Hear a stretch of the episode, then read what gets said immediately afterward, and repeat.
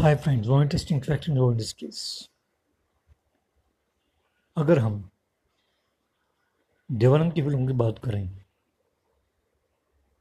तो उनकी फ़िल्मों का संगीत बहुत दमदार होता था मिसाल के तौर पे गाइड, काला बाज़ार, काला पानी, हीरा पन्ना, हरे राम, हरे कृष्णा, और और फ़िल्म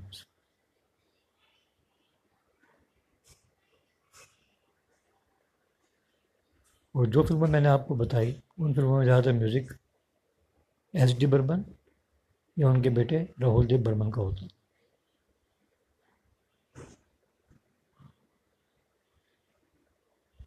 फ़िल्म काला बाज़ार के सॉन्ग शैलेंद्र ने लिखे। संगीत एस डी बर्मन का था। एस डी बर्मन ने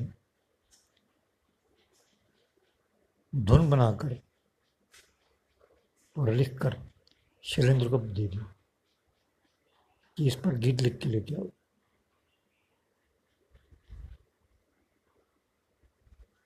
और साथ में अपने बेटे राहुल देव बर्मन को भेज दिया।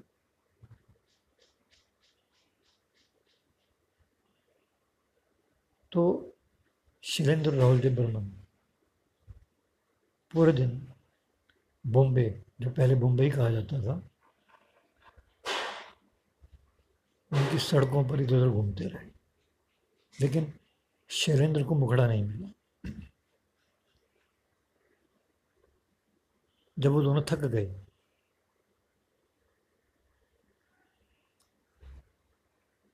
तो समुद्र के किनारे जाके बैठ गए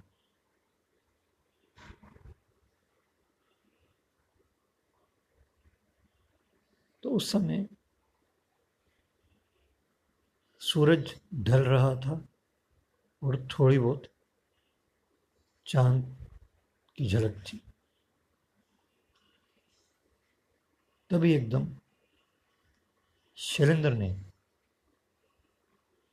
कुछ लिख कर राहुल देव बर्मन को दिया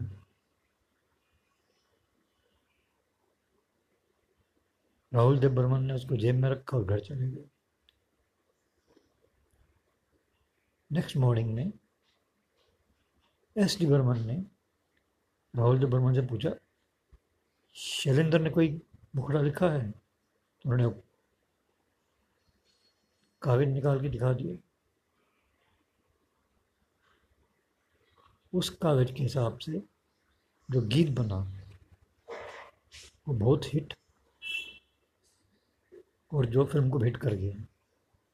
गीत था, खोया खोया चाँद, खुला आसमान, आँखों में सारी रात जाएगी। क्या आप जानते हैं? Thank you